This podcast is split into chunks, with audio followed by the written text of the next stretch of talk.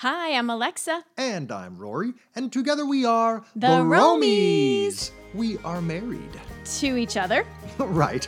We are a touring musical duo. And our music has taken us to all kinds of places all around the world and keeps us always on the go. So we hope you enjoy our stories and adventures while running around working to keep all your plates spinning.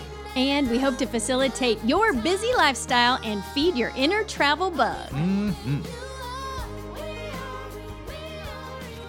In our previous episode, we referred to this episode quite a bit, and this is just uh, items you want to have in your car. We talked about having a disaster kit ready to go, and you're going to have things in your car that you need that you don't necessarily need in your home. So, here's a list of things that you want in your car in addition to an emergency survival kit.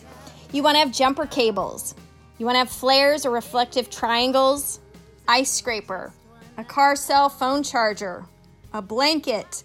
And I love the silver emergency blankets. They're very low cost uh, and they're very compact, but they're supposed to keep you really, really warm. And that is, if you're limited in space, that's a great emergency blanket to have on hand. A map, again, those physical maps, and it's good to have cat litter or sand uh, for better tire traction, depending on the type of weather that you could encounter.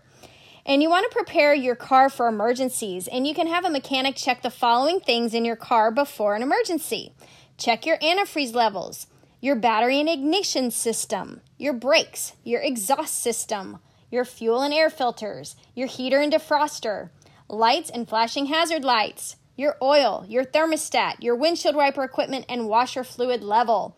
So, that is good to do in life in general, especially if you want to be a person who is on the go. You want to have your car that's going to be, you know, it's serviceable and it's up to date. So, keep that going. Here are some car safety tips along that line.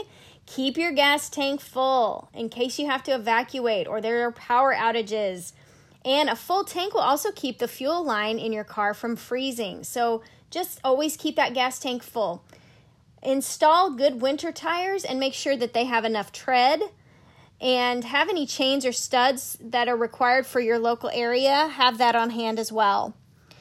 Here is an important tip do not drive through flooded areas. Six inches of water can cause a vehicle to lose control or possibly stall and a foot of water will float many cars.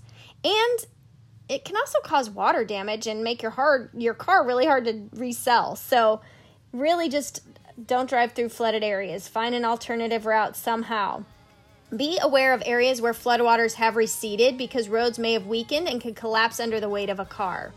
If a power line falls on your car, you are at risk of electrical shock, so stay inside until a trained person removes the wire. If it becomes hard to control your car, pull over, stop the car, and set the parking brake. And lastly, if the emergency could affect the stability of the roadway, avoid overpasses, bridges, power lines, signs, and other hazards.